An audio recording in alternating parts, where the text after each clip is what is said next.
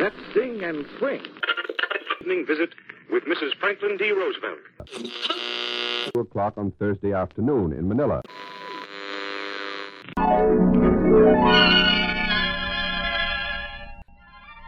And now we bring you Forbidden Diary, the true World War II story of Natalie Crouter, based on her secret journal written from a Japanese prison camp in the Philippines. Episode 5 How to Pack a Suitcase. Previously on Forbidden Diary. Jerry, it's Carl. They're blocking the road to Manila in a few hours. If you and your family want to leave, this is your last chance. The military's leaving? Looks like it. Basically, if the Japanese try to take over, we're going to put up a white flag. Then if we're not safe here, where are we?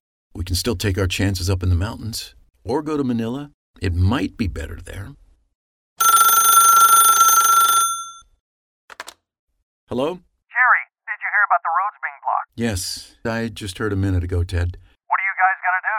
I don't know what we're going to do. And now, Episode 5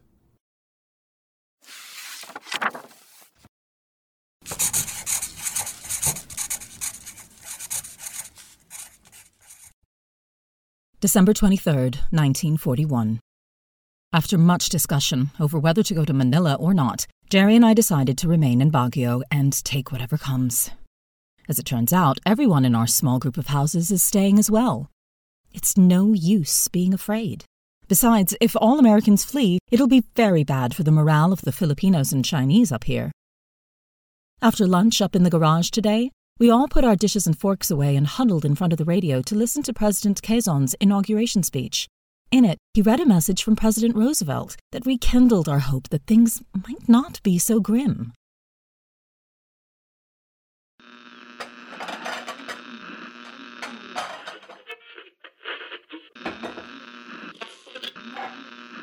In just a few minutes, His Excellency Manuel L. Quezon, President of the Commonwealth of the Philippines, will be giving his inaugural address. On November 15, Ismael, 1935, turn it up. I took my oath of office as first President of the Philippines under the most favorable auspices. The Philippines was at peace, and the Filipino people were happy and contented and thrilled with a vision of a bright future. Six years ago, there was every reason to believe that the Filipino people would be able to prepare themselves for independence in peace and without hindrance. Our task of nation building was in progress when suddenly, on December 8, 1941, the Philippines became the victim of wanton aggression. We are resisting this aggression with everything that we have, despite the enemy's temporary superiority in the air and on land and sea. We have been able to check the rapid advance of the invading armies. At the present time, we have but one task to fight with America for America and the Philippines. To this task, we shall devote all our resources in men and materials. Ours is a great cause. Indeed, we are fighting for our own independence. Yesterday, the President of the United States issued a proclamation, which I am sure will hearten our fighting men and thrill the soul of every American and Filipino in this land. This is the proclamation. News of your gallant struggle against the Japanese aggressors has elicited the profound admiration of every American. As President of the United States, I know that I speak for all our people on this solemn occasion. I give to the people of the Philippines my pledge that their freedom will be redeemed and their independence established and protected. The entire resources in men and materials of the United States stand behind that pledge. The United States Navy is following an intensive and well planned campaign against Japanese forces, which will result in positive assistance to the defense of the Philippine Islands. My heart, and I know the hearts of all Americans and Filipinos in this country, are filled with gratitude for the reassuring words of the President of the United States. In taking my oath of office, I make the pledge for myself, my government, and my people to stand by America and fight with her until victory is won. I humbly invoke the help of Almighty God that I may have the wisdom and fortitude to carry out this solemn obligation.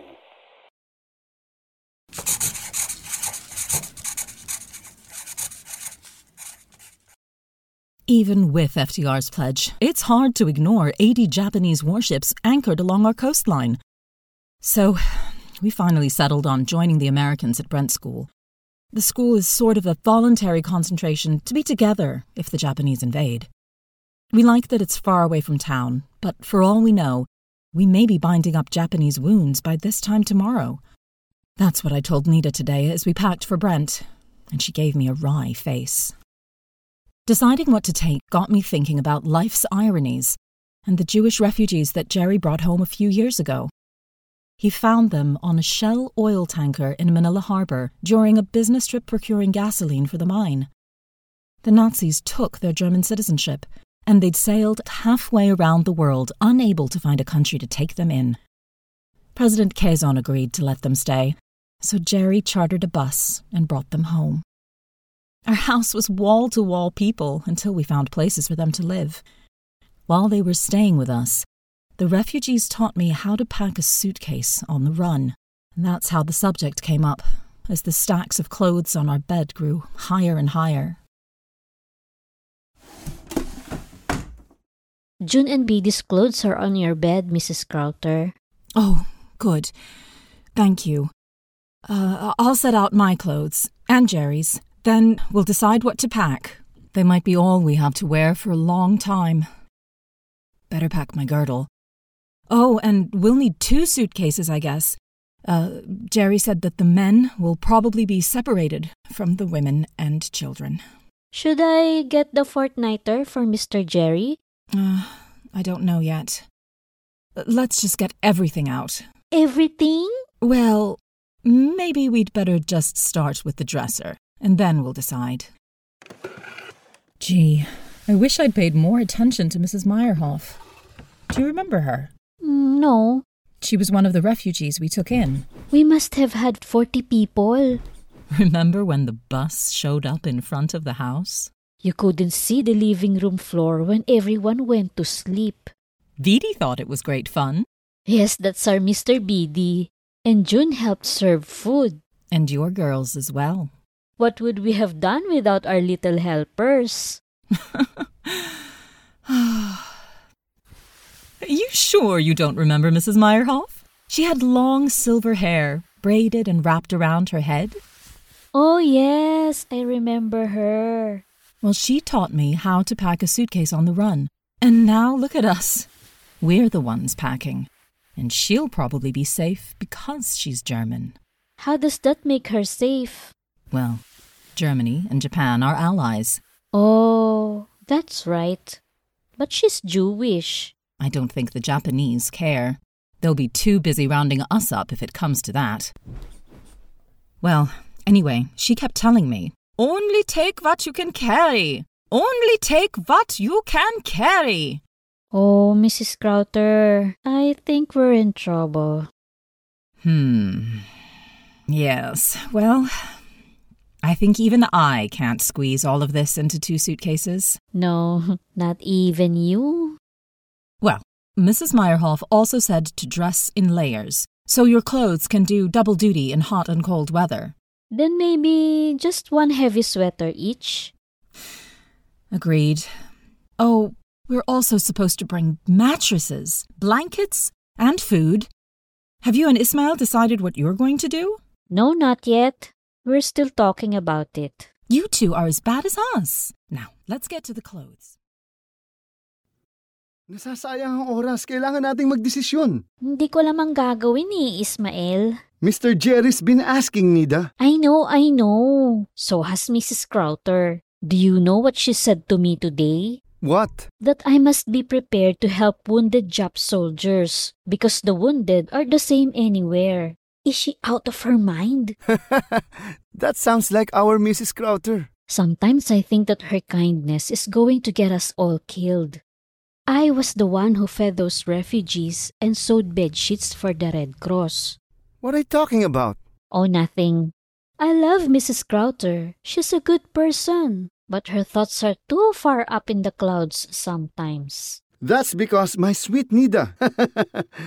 she is a saint. I know, I know. But we can't afford to be saints like her, Ismael.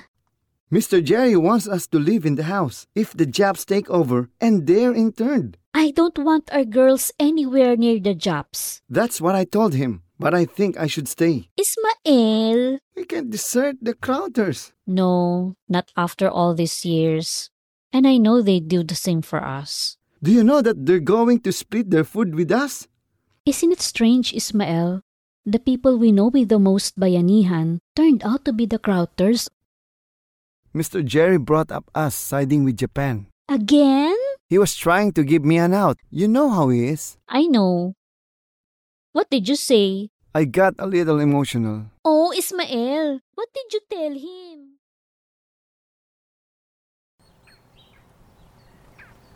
When are you leaving for Brent? I don't know. I guess it all depends on the Japanese. I was wondering because Nida helped Mrs. Crouter pack. Have you tried picking up the luggage?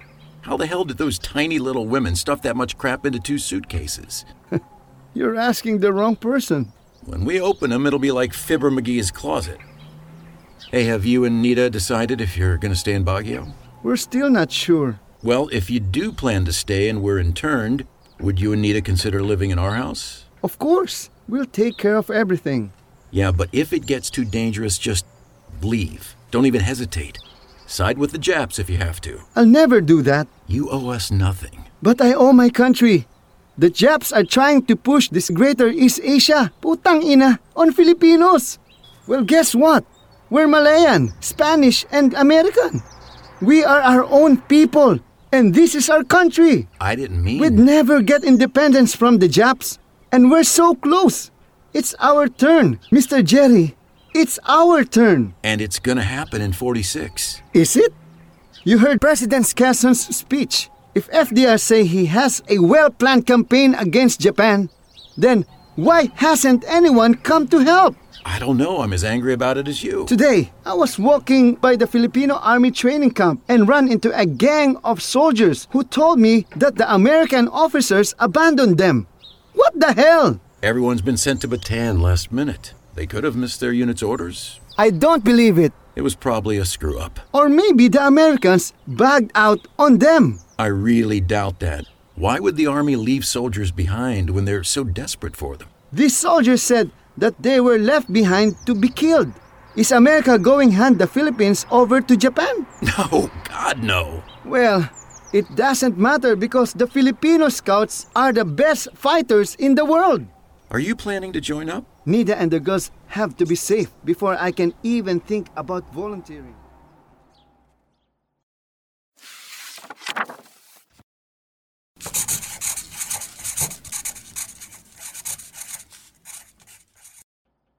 December 26, 1941. Brent School. We've lived a lifetime in the last three days. The worst of the rumors have come true, and this time no one can deny them. The dynamiting of the Naguilian and zigzag trails was loud, clear, and near. Then, Balatoc Mines tanks blew, sending thick smoke over the valley. But most frightening is the undeniable sound of gunfire echoing up the trails non stop like a broken phonograph record. There's panic in the air, trees, and ground.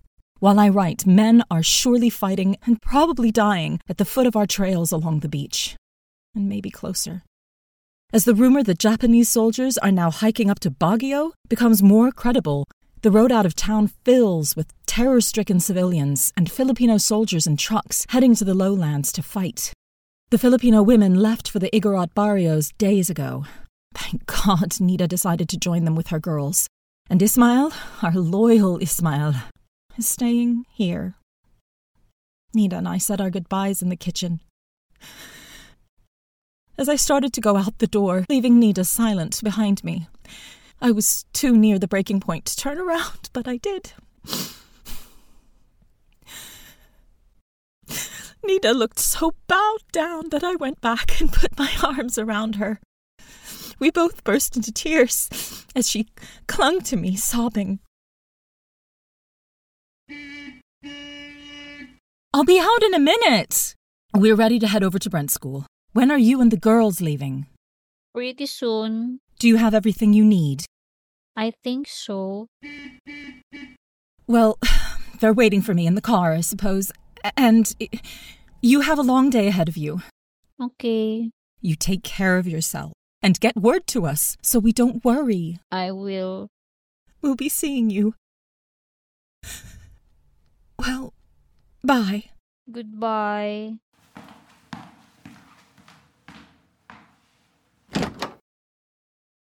Oh, Mrs. Crouter, I don't want you to go away or anything to happen to you. Oh, you either. I'm going to miss you terribly. I've been so happy with you all these years. I don't want to lose June and Biddy.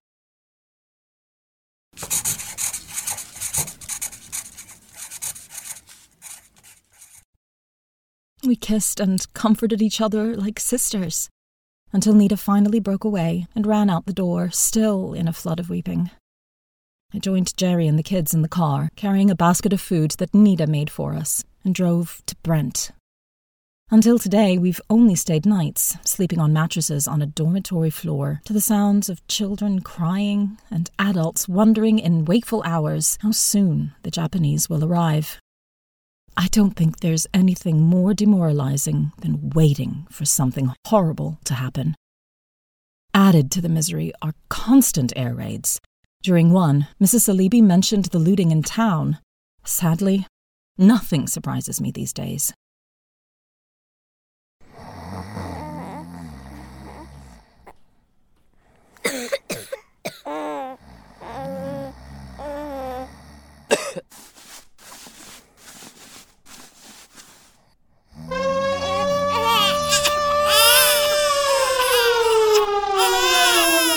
All right, everyone, down to the shelter. Come on, let's go. Again? Oh, I was just getting back to sleep. Where's the flashlight? Um, right here. No flashlights when we get outside. Just follow the person in front of you. Beady, take Daddy's hand. June, you take mine.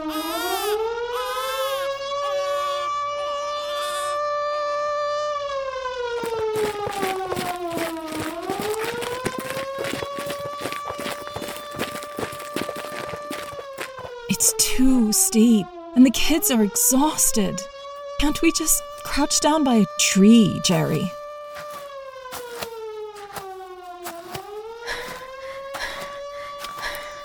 That's what I'm doing. I'll break my neck going down that hill again. Then we'll stay with you, Mrs. Salibi.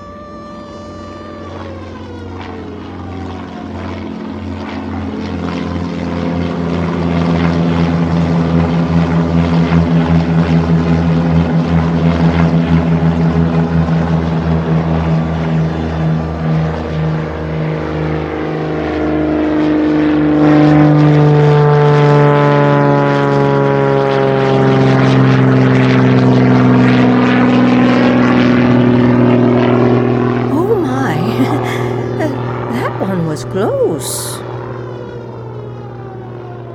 Sounds like they're done. For now. Did you hear what happened in town after they blew up the trails? It was disgusting. Most of the Filipino city officials left Baguio. I hear that the previous mayor is taking over. The police flew the coop too, and a mob looted the Japanese stores. We were close by when it happened. Now that's just not right. We saw people running off with boxes under their arms and sacks of flour and sugar slung over their shoulders. But the police did return the next day. A lot of good that did. The less said about it, the better, if you ask me.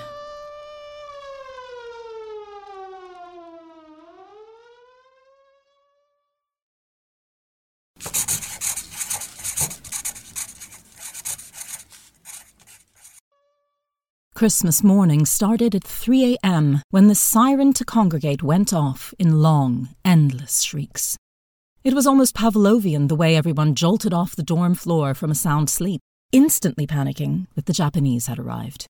But it turned out to be a false signal. Evidently, someone's garage was on fire.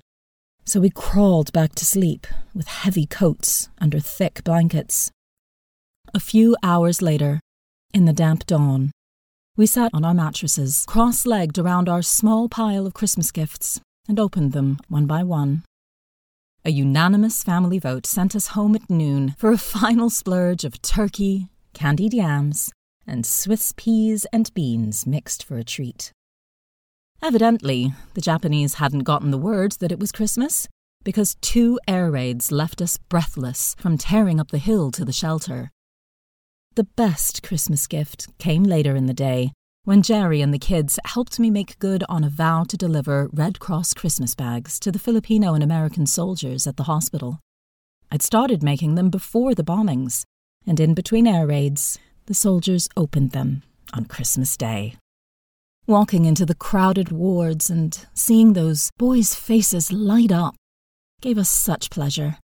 When we left a group of about 18 with malaria and wounds, a young soldier called out,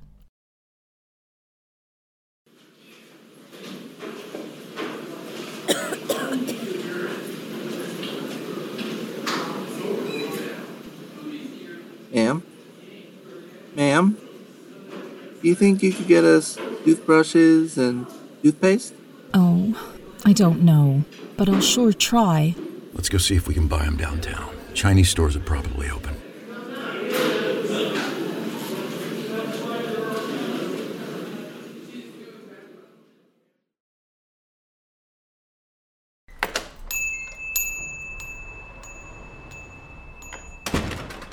Do you need help to find something? We're looking for toothbrushes and toothpaste. Oh, here they are, right under my nose. That cost you 13 pesos. Here you go. Thank you.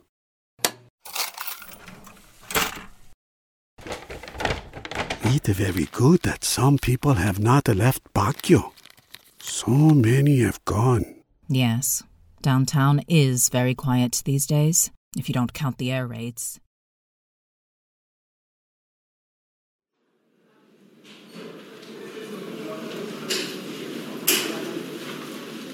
Nurse? Yes? I'm the lady who delivered the Christmas bags. Would you please see that the soldiers get these as well? Oh, how nice. You know what? Why don't I just give them to the boys right now? I'd really appreciate it. My pleasure. Thank you. Oh, and Merry Christmas. And Merry Christmas to you.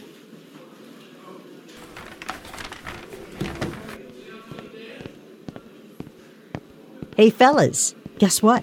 Special delivery from the Red Cross. New toothbrushes and toothpaste. See? What did I tell you? Red Cross can do anything. This concludes episode 5. Be sure to tune in for the next episode of Forbidden Diary, the true World War II story of Natalie Crouter, based on her secret journal written from a Japanese prison camp in the Philippines.